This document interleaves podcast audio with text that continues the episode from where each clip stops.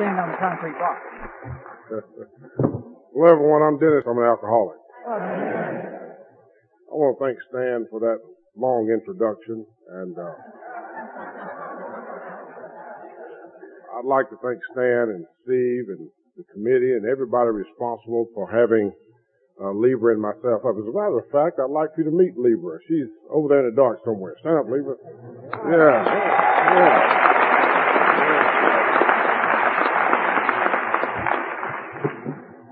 Up until now, you've had a super Kentucky State Convention. Had some fine speakers.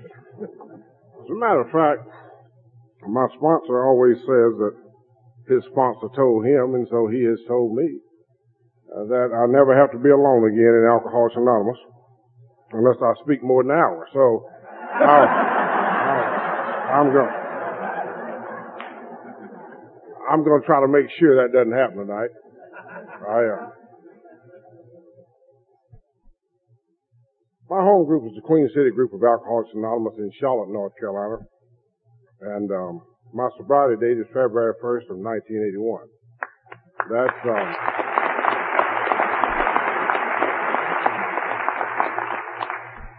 that's just some of the stuff I've been taught to do along the way. And I don't think you'll find anything brilliant in, in, in anything I say. It's, I'm just another drunk with a story. However, now, uh, I don't know who's responsible for having me up here, but I'll tell you what, whoever it was knew that I'm kind of opinionated, and uh, I, I have some opinions, and it's uh, difficult for me to share my experience, strength, and hope without sharing some of my opinions. Um, you know, I, I, I'm not real smart, but uh, I figured out quickly that if if you're sober and you got a sponsor and a home group and you're practicing these principles as best you can in your daily life, and you're six foot four and black and weigh two hundred fifty pounds, you can have an opinion if you want to. but, uh, so, uh, so I just got I just got one or two, you know. Tell you my first opinion, I'll just tell you right off the bat. I believe that I am sober by the grace of a loving God who manifests himself in the program of Alcoholics Anonymous, the fellowship of Alcoholics Anonymous, and I believe there's a difference. At least for me, there's a difference between the fellowship of Alcoholics Anonymous and the program of Alcoholics Anonymous. The old timers used to tell me, and I believe today, they used to tell me that the fellowship will get you dry, but it's the program that gets you sober. Another opinion I have is this. I just didn't make a lot of progress in Alcoholics Anonymous until I began to work the steps. I am one that believes that I can't get what the promises suggest I'll get unless I do what the fifth chapter suggests I do. Now, it might have worked other ways for other people, but it didn't work that way for me. I wasted a lot of time in Alcoholics Anonymous. As a matter of fact, I wasted a lot of time watching the old timers. I didn't like them. Uh, I didn't think they liked me. They always got to the back of the room there on Paisley Street in Greensboro, and they got those good soft halfway house furniture seats, you know, and sit in the back of the room. And uh, they were quiet. Serene. They didn't seem to be worried about the bill collectors calling and the wife complaining and the boss wondering when I was going to show up to work and stuff like that. These guys were serene. And uh, I spent a lot of time watching them watch me. You see, they didn't mess with you too much back then until they were sure that you wanted this thing, you know. And some of these guys uh, were old. Some of these guys were forty and fifty and sixty years old. They were old people. Some of them had been sober so long that they had a little grease spot on the wall back there where they had been sitting up against it. You could tell when one was missing. And there's a little spot there. And now I guess they had memory problems, too, because all of them had names like Slick, Stick, Bob, Bill, Jack. You know, one-syllable names. Didn't take a whole lot to remember them. Old folks. And, uh... Yeah. Yeah. Shoo-be-doo. Do my Elvis impression now, as you can hear me. Anyway, these guys were just bad to hurt your feelings. Now, I'm going to tell you the secret of this thing. If if you don't want to be miserable, stay away from them old-timers, man. They'll hurt your feelings. If you don't want to get sober, stay away from them. They'd say things like, boy, if this program ain't working around your kitchen table, it ain't working around this A A table either. Man, how'd they know that? It's like they knew me. And one night, we were complaining about the highway patrol and our wives and our bosses, how much trouble we'd been in with the law. And this old guy, they, every once in a while, they'd say something profound, you know. And he said, you know, I ain't been caught drinking and driving since I quit drinking. Ooh, man. man that, is, that is profound. I had never connected the two. I just thought people picked on me a lot. I remember after I uh, I went out and drank again. They call it relapse these days. Back then they called it getting drunk. And, uh, and, uh, and uh, I, uh, well, I showed back up. And this guy had, had a two-syllable name. His name was Wimpy. He said, boy, you've been around a while now, ain't you? Yeah, I've been around a while. He said, well, you ought to have two or three months of sobriety. No, I just got two weeks. I, I had a slip. He said, slip? You can't slip off something you ain't got. You know, they, they just, you know, they, you know, compassionate people like that, you know. So these compassionate guys begin to love me in a way I, I hadn't been loved like this before. These guys loved me enough to tell me the truth. They were not intimidated by my size or my position. They began to love me. Hadn't been loved like that before. These guys outlined a program of action for me.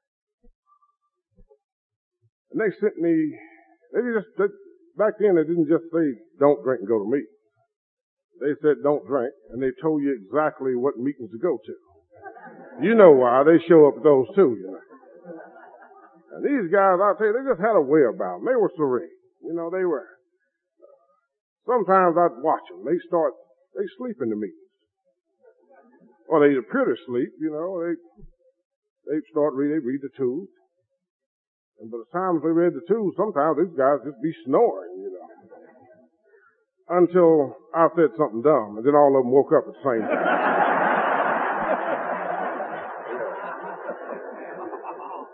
They start asking those questions that they already knew the answer to. Like, boy, who told you that?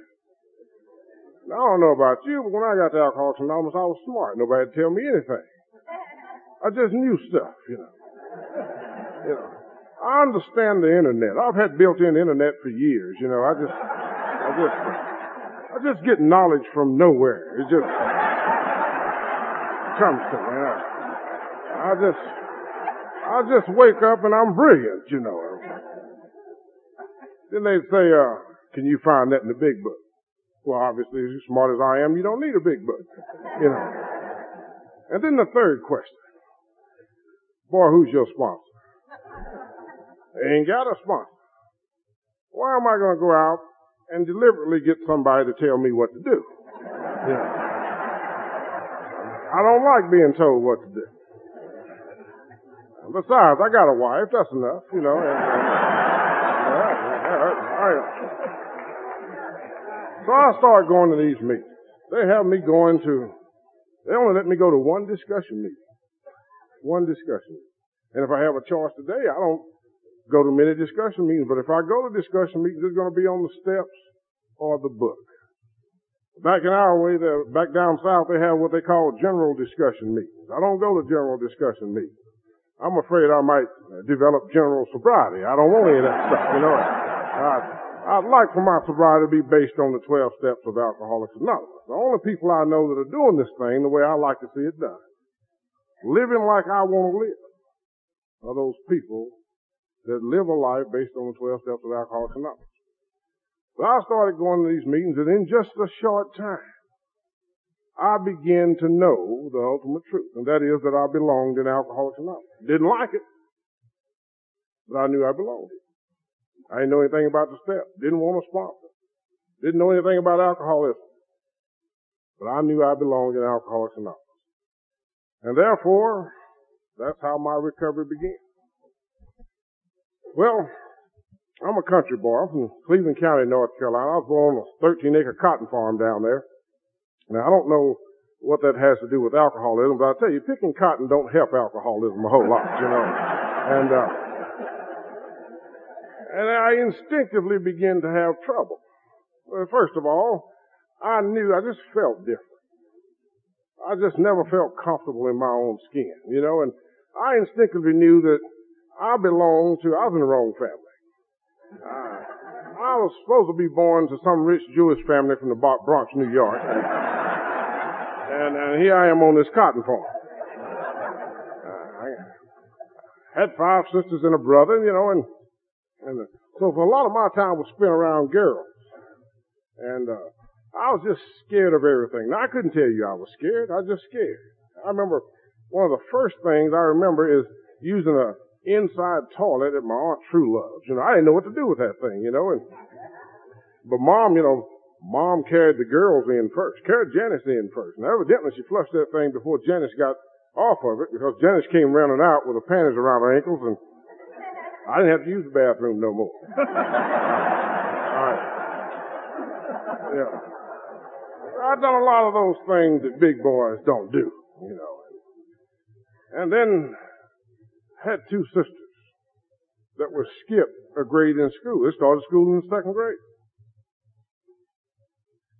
And I'm born between these sisters. And I'm not doing anything in school, but expecting to get skipped any time, you know. See, I just didn't get lazy when I started drinking. I didn't get lazy in Alcoholics Anonymous. I've always been lazy. Physically lazy. Academically lazy. Mentally and emotionally lazy. After I got here, I found out I was spiritually lazy. Because after I got here, I wanted what you have, but I didn't want to work for it. I didn't want to work these steps. I didn't want to have to go through the pain. I didn't want to have to go through the self-searching. I just wanted it to happen because I was showing up. Well, I started wearing glasses when I was five years old. More problems.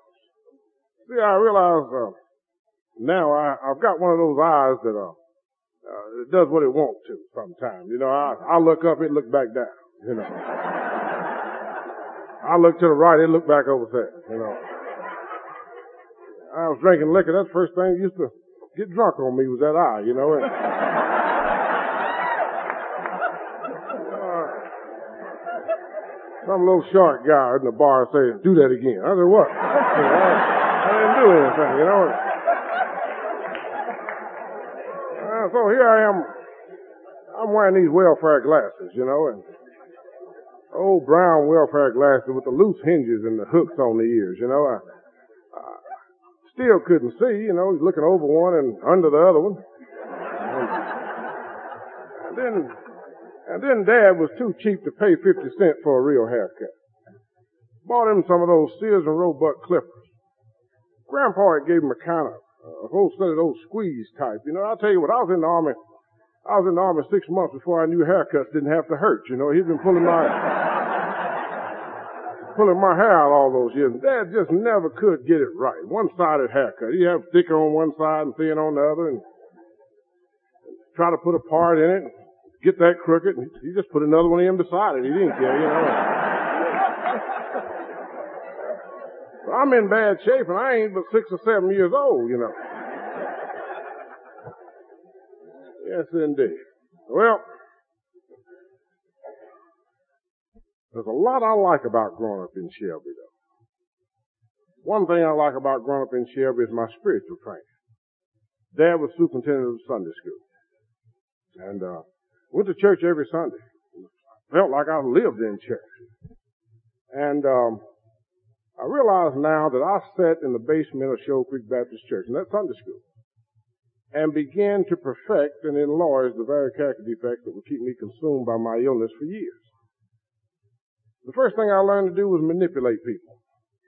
I had to, because Dad had long arms and fat fingers, and he could just thump you into a coma, you know. And, and it's kind of like coming out of a blackout. You just come to, you say, and uh, So I learned how to do what you wanted me to do, say what you wanted me to say, act like you wanted me to act until you quit looking. Then I did what I wanted to do. Of course, I got thumped a lot, but, you know, I just did it again. The other thing I learned to do is memorize stuff. I learned how to memorize those Bible lessons, quote a little scripture. Those old women just love that. Elder, you've got a fine son. I said, ain't he though? Tell him about it, you know. And, uh, well, I realize now that that ability to manipulate people and that, and that good memory are my worst liabilities today. You know, I've been around A A long enough now where people come in the dentist, we hadn't seen you in a while. Where you been? Well, I've been around. How you doing? Doing okay. You know, know that I need to talk to my sponsor. Know I got some stuff going on. Need to talk to somebody about it. Needs right on to my seat. You know, it doesn't take long to memorize parts of the twelve and twelve and parts of the big book. I mean, you uh, heard it read tonight. It doesn't say rarely have we seen a person fail who has thoroughly memorized our book. It's, you know, it's follow the path. And, see, I just never wanted to do anything. Well, you know, the school was generated about nineteen sixty-eight, sixty-nine or somewhere in there, and up to that time we'd gone to a segregated school. But you know, the South was a little different back then. Uh, back then, you know, blacks and whites worked on the farm together. We played together. We did everything except went to church and school together. And some of us even went to church together.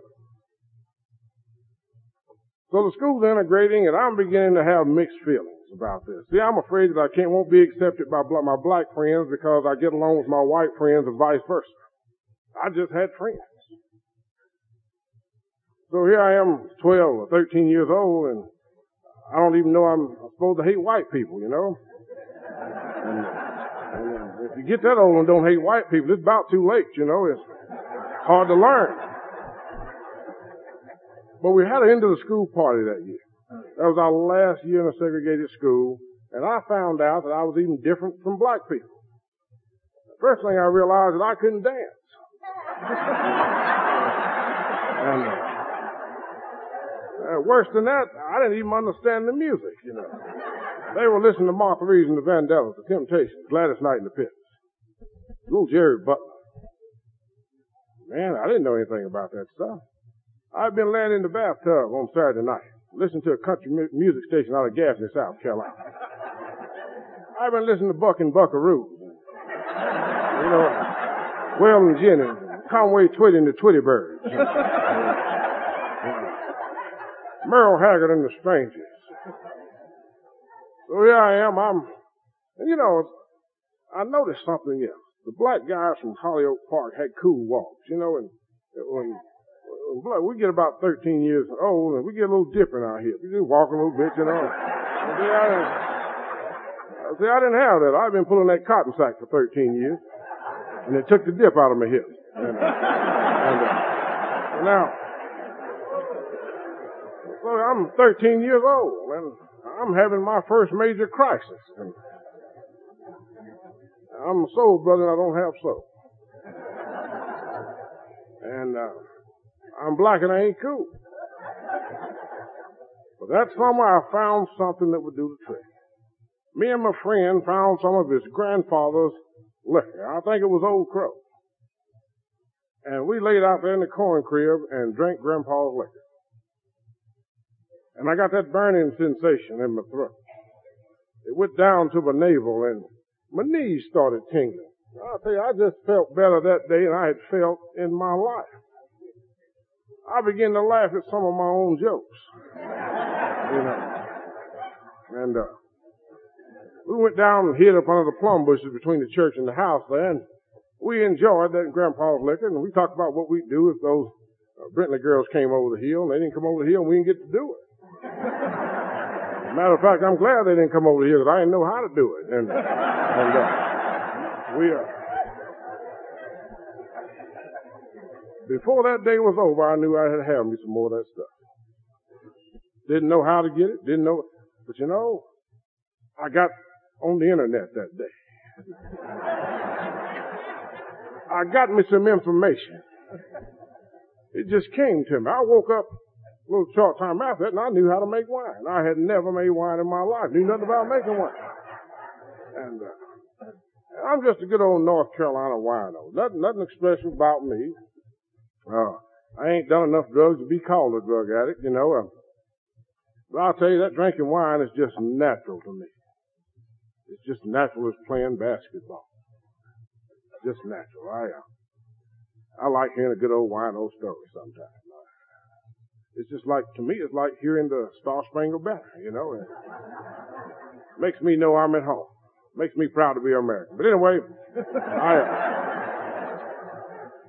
I balled up me some berries. We moved off the farm then and scared little sister so they wouldn't tell it. And, and uh, I, bar- I, I balled up two mason jars full or whatever this was. And I just couldn't figure out how to get the alcohol in it. But I knew, I instinctively knew that alcohol won't get in it unless it's in the dark. And they call that fermentation.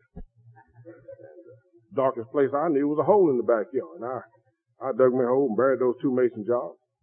We didn't sit on the back porch for about five minutes.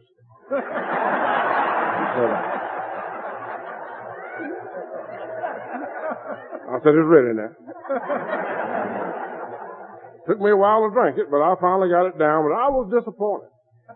I was disappointed. I didn't get the feel. So I had to think a little bit more. I got a little more information from the internet. Poured me a little rubber, rubbing alcohol in that last one. And, uh, and uh, now that one never did produce a high, but I'll tell you what, it gave me the worst case of gas I ever had in my life. And, uh, I don't know about this, this alcohol thing, but I'll tell you what, I've been blessed in a number of areas. One of the things I was blessed in, that my alcoholism progressed rapidly. I am just one of those people that cannot drink. I entered high school on a college preparatory track expecting to play basketball and expecting to go to college. I drank myself out of the athletic program in, in two years. I drank myself off a school bus route in a year and nineteen days. Drank myself from a college preparatory track to a vocational track, from vocational to general, and barely finished high school, laying out, drinking wine, begging teachers to pass me. The first time I was confronted with my alcoholism was in my last two weeks of high school. I was confronted four times in my last two weeks of high school. The first person to confront me with my drinking was a lady named Lois Saul, my English teacher. Back then, they knew your parents, knew your sisters. They just knew your family. And she said, Dennis, I think you have a drinking problem. And she took me out in the hallway and showed me my attendance record. Showed me my work and said, Dennis, you smell like alcohol right now. But what the teachers know? You drink one beer, and they think you're alcoholic. But you know, the next three people that said anything about my drinking were seventeen years old just like me. And the first one was Sylvia Spears. She just said, Dennis, I think you're alcoholic. Now, I didn't mind having a drinking problem, but now she's calling me alcoholic. That's a bad thing. It's all right to be a wino, but not alcoholic. That's a disease, you know. And uh, and then there was Linda Lowe. Linda Lowe actually penned in my annual. Dennis Nance, you're a nice guy. Stay off the booze and everything will be okay. You know, it's hard to explain stuff like that to your parents when they read that annual. And then there was Janice Morgan. Janice Morgan is so honest, so blunt, so truthful, that she still ain't married today. You know, she, she said, uh, Janice Morgan actually penned in my annual. Dennis Nance, someday reality will hit you in the face and you won't know what to do. You know, it took me some time in Alcoholics Anonymous to appreciate that. It took me some time in Alcoholics to learn that that reality for me is being aware of my alcoholism, continuous aware of my alcoholism, and living within the context of this program. twenty-four hours at a time. That's that reality. But I drank for ten more years after that. You know, I often say that the illness of alcoholism for me is kind of like having body odor, you know. When the guy that's stinking finds out he's stinking, everybody else knows for a long time, you know.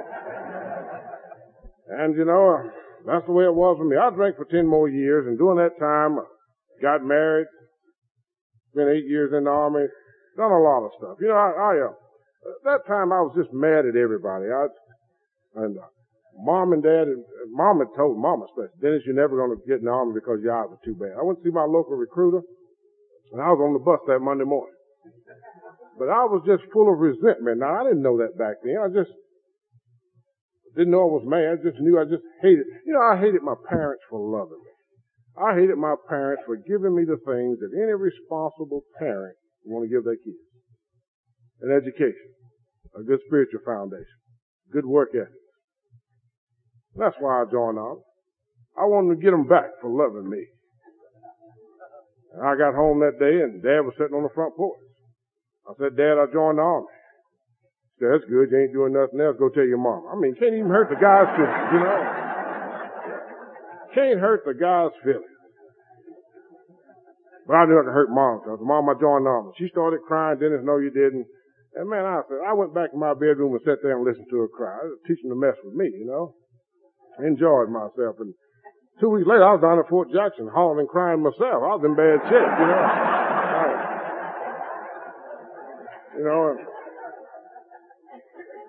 so I spent a half a tour in Vietnam and two in the two twelve group, uh, forty months in Germany on the Czechoslovakian border, and did my last two years as a drill sergeant. Got married after I came back from Vietnam, and Libra and I had already had a son, and we went out to Fort Sill, Oklahoma, and began to do, unknowingly, what alcoholic families do. Fuss, fight, drink.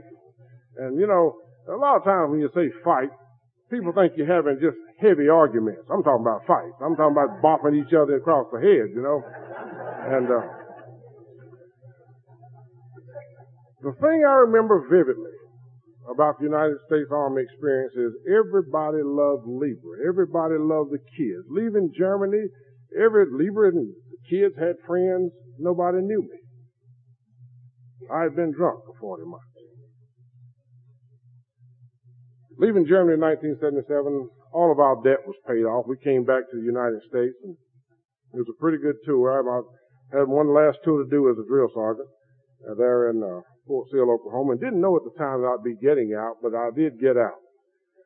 And during that time on drill sergeant status, my alcoholism progressed to the point that I drank wine exclusively. I worked myself to the top shelf stuff. I became a connoisseur. I was drinking stuff like Night Train and Mad Dog and Thunderbird, you know. And, and you know, uh, for a long time, I used to go in the grocery store and just walk by and look at it, you know. Uh, I spent I had a lot invested in the Night Train uh, uh, uh company. And anyway, I, uh, after that two-on drill sergeant status, Lieber didn't want me. The Army was going to send me to Korea just to get rid of me. And I knew that. Uh, truth is, I was up for two discharges at the same time. One from my marriage and one from the Army. So we brought Lieber back in North Carolina. I went back out in Oklahoma, and I did my last forty-five days in Oklahoma by myself, and I began to get some idea then of just who and what the problem really was. You know what I found out? I found I was just as miserable without leaving those kids as I was with them. But I knew I could drink with authority with them guys. And I drank like I wanted to drink. And I woke up in places I had never been. People I didn't know. I woke up with some people so bad that you get up and you ease on out the door before they get up, you know. Bad shape. Coming back in nineteen seventy-seven, we didn't know anybody any money, and in two years, we were absolutely bankrupt. Up until that time, I had a house in Oklahoma and had more land in Shelby, North Carolina, pretty prosperous, and I made rank real rapidly in, in the Army. For some reason, they just like big belligerent drunks, and I made rank fast. And but here it is, nineteen seventy-nine, and I'm getting out. Kind gentleman kept that house from going into foreclosure, and I salvaged forty-three hundred dollars. I think no, I think it was forty-one hundred dollars out of a twenty-one thousand dollar house. Sent Lieber thirteen hundred dollars of that money, and woke up out of what I know to be now my first recognizable blackout in a place called Hobart, Oklahoma, driving that car around in the edge of a wheat field. Absolutely broke. Don't know where that money went. And that was the basis for many an argument in our household until we had made some progress in A A and Al-Anon, respectively. We didn't know anything about blackouts. So I came back in North Carolina like a good drunk supposed to, drinking wine and writing bad checks. And uh, Libra wants to know where the money is. I can't tell her. She has a house in Greensboro. She leaves, and uh, I get another car and follow. You know, if you're going to leave me, I'm going to see you do it, you know. And uh, Libra got a job. I applied for one job a day, and if they didn't hire me, my next stop was the liquor store. I didn't have time to mess around. I'm a businessman, you know. And eventually I was hired at a local prison unit. And I didn't know it at the time, but that local prison unit was a mental health satellite. They had pre-sentence diagnostic people there. They had psychiatric services. They had process. They had people there so crazy they didn't even know what they were in prison for. I come in drunk on first shift. They put me on second shift. Come in drunk on second shift. Second shift was a little different, though. You actually came to work and got drunk while you was at work. But they put me on third shift. And that's really what I wanted. That way I could drink all day and work all night and maximize my time awake, you know. And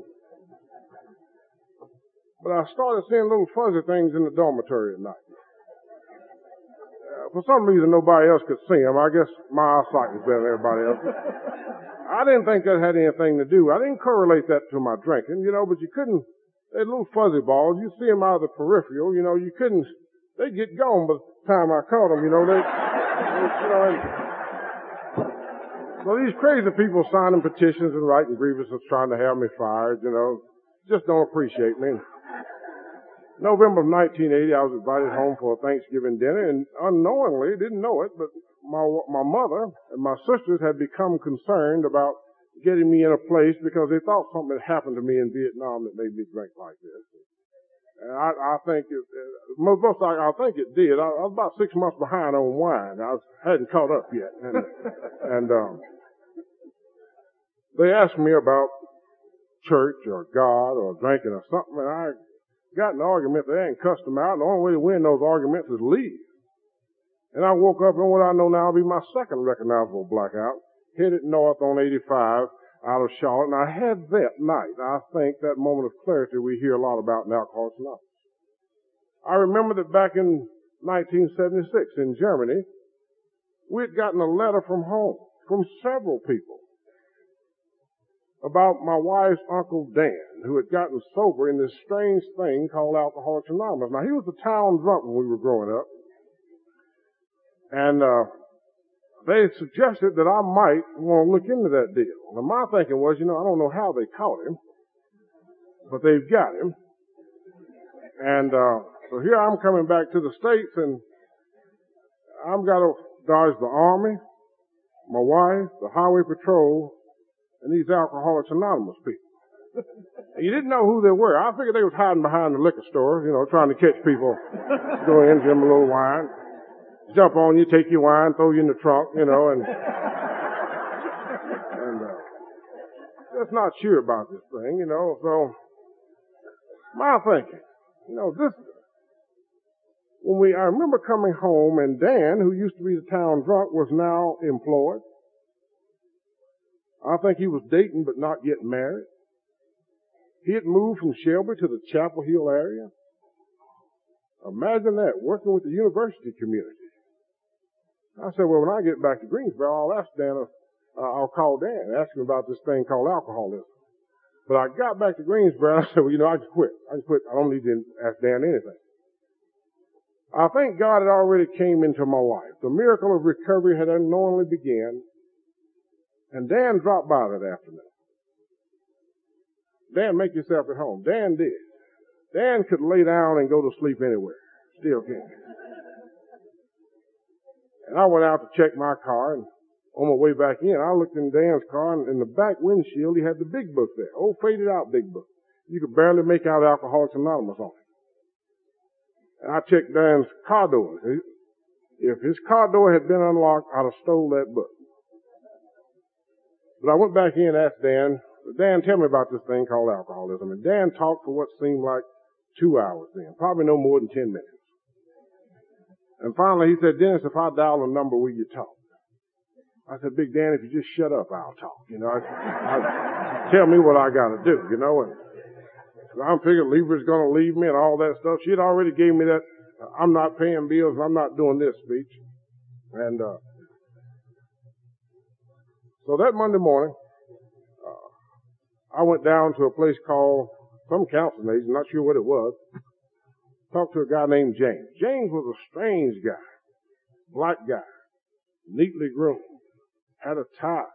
The thing that impressed me is he had tan shoes and his socks and his pants matched. It's been a long time since my socks and pants matched, you know. He gave me a little test. I passed his test, and but he talked freely about his alcoholism. He talked about neglecting his family, being locked up, not going to work, drinking uncontrollably. Man, I'm not telling anybody anything about me. I'm a good Southern Baptist. I tell you, I ain't telling nothing about telling on you, but I ain't telling on me.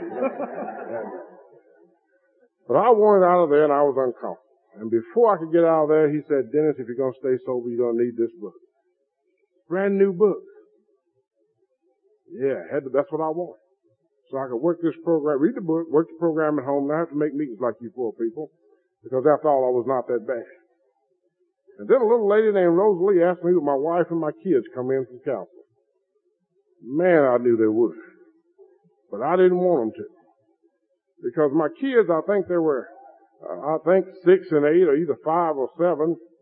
And uh, you have to watch kids that when they're that young. They, kids that young, if you're not careful, they'll tell the truth on you, you know. And I didn't want people telling the truth on me. Lever went to a couple of counseling sessions and went right into Al-Anon. Things changed around the house. Almost immediately. She got right smart mouth. You know, she said stuff like, on Monday night, try to pick a fight with me. She said, Dennis, I'm going to the Al-Anon meeting. If you want to go to A A or anywhere else, you need to make arrangements for the kids or take them with you. It's about time you do that. You know you're their father. I say, well, wait a minute, you just get in the car and leave. Sometime later on. I said, well, Dennis, I want to go to Bonnie Dillon. I said, what is that? She said, it's an Al-Anon retreat. I said, well, how much does that cost? And she tell me.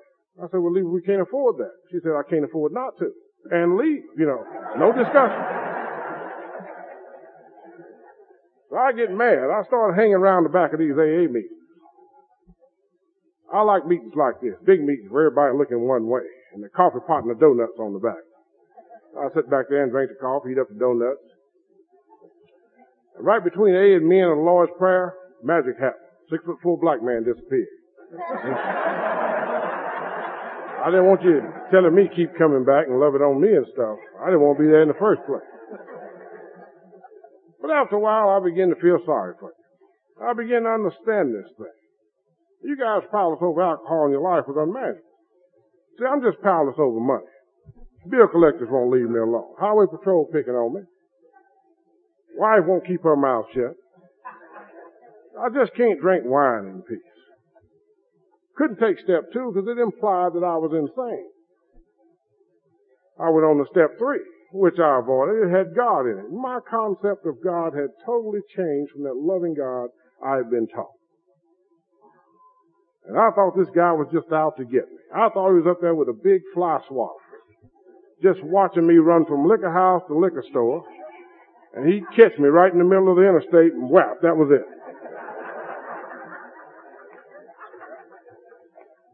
So I had to start. You know, I didn't get skipped through school like my sisters did, but I skipped myself through Alcoholics Anonymous. I had to start on my fourth step. And somebody had mentioned something about sponsorship. But I just couldn't find anybody to fit the bill. Couldn't find anybody black enough. Couldn't find anybody cool enough. Couldn't find a Vietnam veteran. Couldn't find anybody that was married. And if you got close, I'd say, have you had an I Q test lately? You know. I couldn't find anybody good enough to sponsor me. So I had to do the most logical thing I knew to do, and I had to sponsor myself. Easiest time I've ever had in Alcoholics Anonymous. That built-in sponsorship is the deal, man. It's a, I didn't have to go to meetings unless I wanted to go to meetings. I didn't have to read the big book. I was reading stuff like Playboy, Esquire, G Q, you know. See, when you sponsor yourself, you don't have to worry about that answer machine being full when you get home. Nobody calls. If you're tired of loving you, tired of people loving you, trying to help you sponsor yourself for a while. Life is good. I was sitting in a meeting one night, and I got a little more information from nowhere. So, Dennis, you know, since you can't drink, there may be some other things you can use. That's a big decision for an old drunk like me. Just don't go out and start using alternate substances. I said, man, I better talk to my sponsor about that.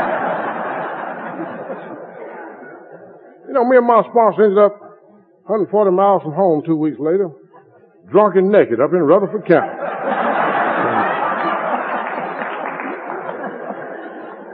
I'll tell you, good sponsorship, you know.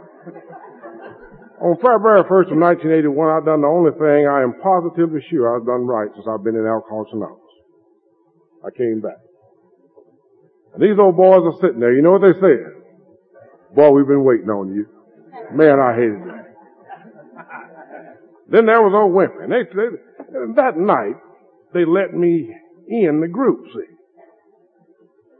That night, they had a little meeting after the meeting. And they invited me to the meeting. And that's because I was the subject of the meeting, you know. That night they talked to me in a language I understood. They asked me about prayer and meditation. They asked me a lot, a lot of questions I didn't want to answer. I remember James saying, Dennis, how do you expect to stay sober even those five minutes if you don't use this program, the people in it, and the, and the God of your understanding? He said, it's obvious to me that you can't keep yourself sober. That night, I left that meeting with the basis for my recovery. I woke up the, this morning with the same foundation for my recovery. Since that night, I know that Dennis Nance can't keep Dennis Nance sober. I know that Dennis Nance can't replace his alcohol with his unmoved offering chemical. I know that Dennis Nance is going to have to affect the relationship with God as he understood him or as he misunderstood him, but that was going to have to happen. And the thing I hated the worst is I knew that Dennis Nance was going to have to follow instructions from a sponsor, someone that was reasonably successful to stand sober twenty-four hours at a time. That night I began to use prayer and meditation. I'd go in the bathroom, flush the commode, run some water in the sink, turn on the shower, get on the side of that bathtub and say, God, thanks for keeping me sober. Cut that water off and go to bed. Did that for about six months. They issued me a sponsor, gave me Ivy. Ivy was unemployed, unemployable, lived with his mama, had been sober eighteen months, last drunk was on wintergreen alcohol.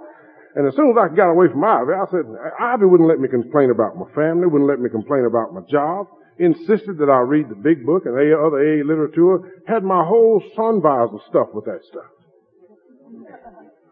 And as soon as I got back at these guys, I said, look here, this Ivy guy is crazy. I said, why you got him? You crazy. And, and, and these guys got busy.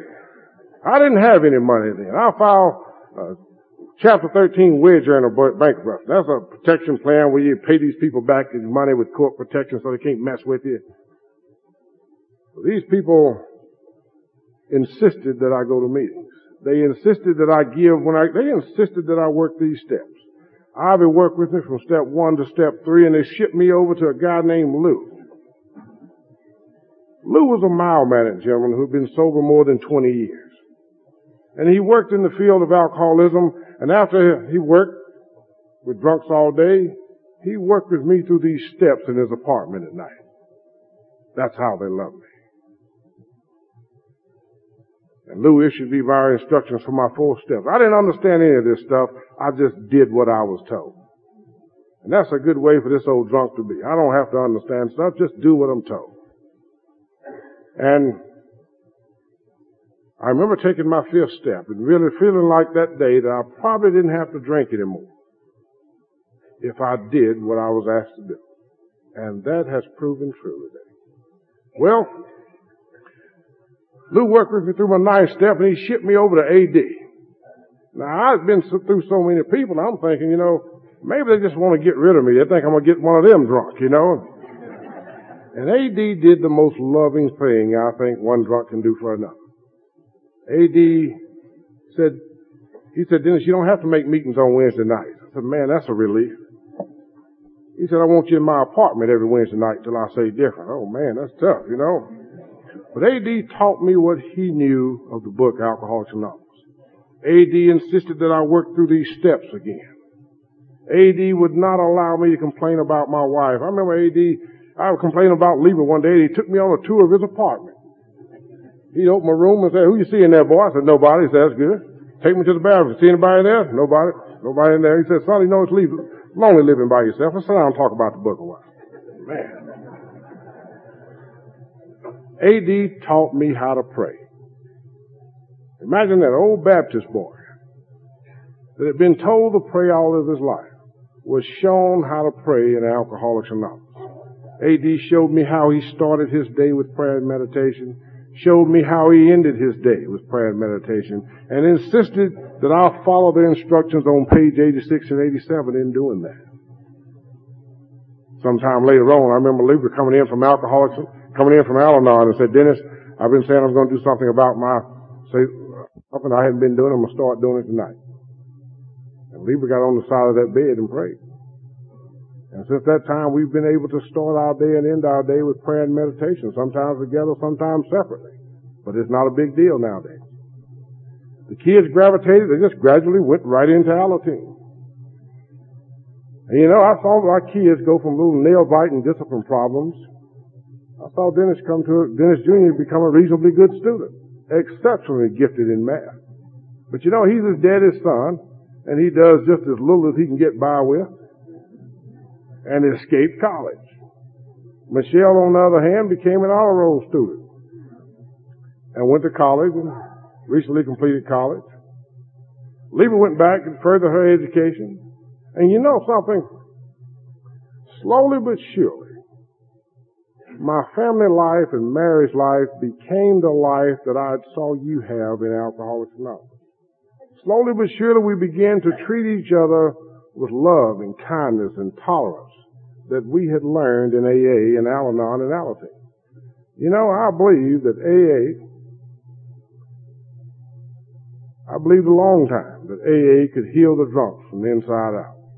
I know now that Al-Anon and Alateen do likewise for the family members of alcoholics. And I am so grateful for that. You know, I never would have believed. They said, "Dennis, you can have anything you want." I never would have thought life would be like it is today. To have a meaningful job. To be surrounded by a group of recovering alcoholics.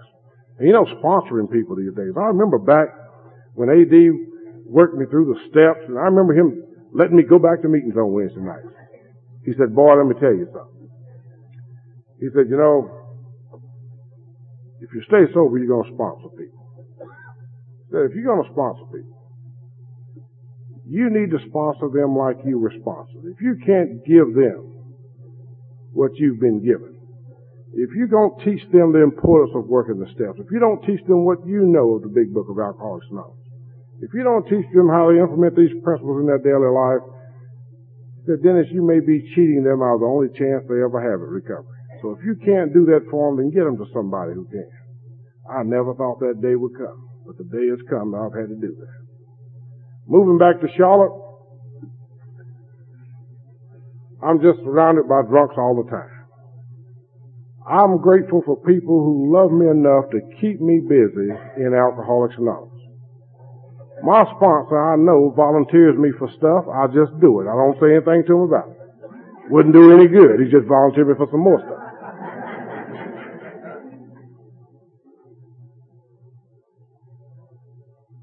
One of the joys of my life today are my granddaughters.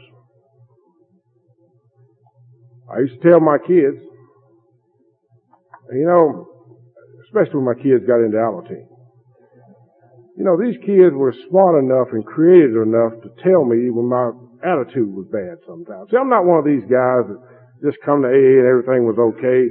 I still have uh, uh, the marriage problems, the school problems, the kid problems, the money problems, all the problems everybody else has. It's just that the program of Alcoholics Anonymous gives me a systematic way, a way of living, if you will, to work through those problems a day at a time. The problems become non-problems. Half of the stuff I used to argue about, not even worth mentioning these days. I used to tell my kids, I look here, when you guys have kids, You make fun of me, tell me I got a bad attitude. When you guys have kids, they're going to be like me.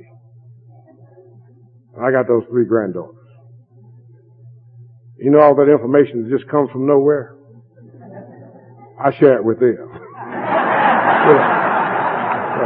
Yeah. Yeah. You know, they share some with me. This weekend, last weekend, our oldest granddaughter, she had a, learned a new word. Nine years old, learned all those new words in school. Coming down the road, two younger kids go to sleep. She's still up, and somehow her and her grandmother start talking, and she's learning new words. That Papa, I need to know what a word is. What, what kind of words did you learn? She said, you're not going to laugh at me? No, I'm not going to laugh at you. She said, Pawpaw, what's cleavage? I said, cleavage. Yeah. I said, I don't know, but it sounds like a grandmother question. You know. And then, and then the middle granddaughter looks like Libra, runs that mouth a little bit like Libra. She wants to know the hows and whys, and she's focused on what's fair. She doesn't do it unless she just really has to do it. We were in church one Easter. Naomi always sits on my left side. She thinks she can get away with anything when Pawpaw's around, and she's hanging around there, crawling up under the pews, playing with my Bible, pulling on my necktie. And you know how black churches are. Our teachers, our, our preaching gets, our service is a little lively, you know. Do a little jumping, a little hollering, a little shouting. Preacher reaches the climax of his sermon, and Naomi stops and starts listening. And she says, Pawpaw. And he always asks you those embarrassing questions out loud. She says, Pawpaw, is God going to come today? Oh, man. I don't, I don't think so. I hope not, but I don't think so. She started right back playing, you know. She lives a day at a time. You know, if he ain't coming today.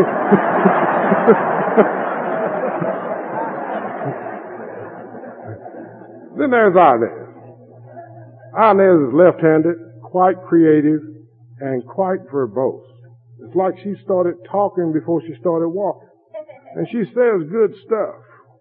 I think they've done a case study on me. And, you know, by the time, usually by Saturday night, I'm worn out. I'm, I've had all the grandkids I can handle.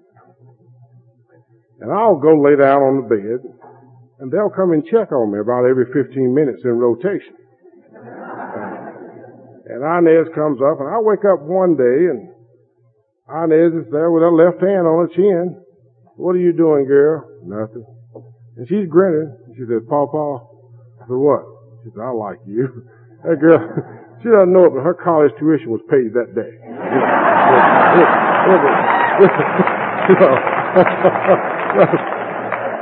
That was good stuff.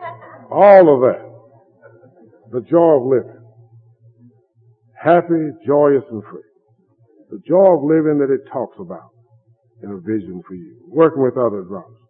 Enjoying the family.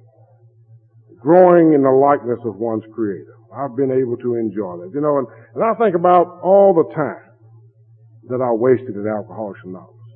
Feeling sorry for myself. Why have I got to quit drinking at twenty-seven years old? Why, I'm never going to have any fun anymore. Why have I got to go to these meetings? Why have I got to chair meetings? Why have I got to drive out of town meetings? Why have I got to have a sponsor? Why have I got to continue to work these steps? And then I think about people who have terminal illnesses, diabetes, cancer, liver disorders, AIDS. All these people had to do were the things that the program suggests I do. They would do them without question. If all they had to do was work twelve simple steps, use the God of their understanding, acquire sponsorship, go to meetings on a regular basis, study, learn, read, and implement the principles of the book. And as soon as we're able, be of service to other people who share that common problem. If that's all they had to do, you couldn't find a place big enough to get them in. And here I was wasted all this time sitting right in the middle of the solution, complaining about the problem. I think that says a lot about why Dennis Nash needs to be in Lexington, Kentucky, on a good old liquor drinking Saturday night. Thank you all, and God bless you.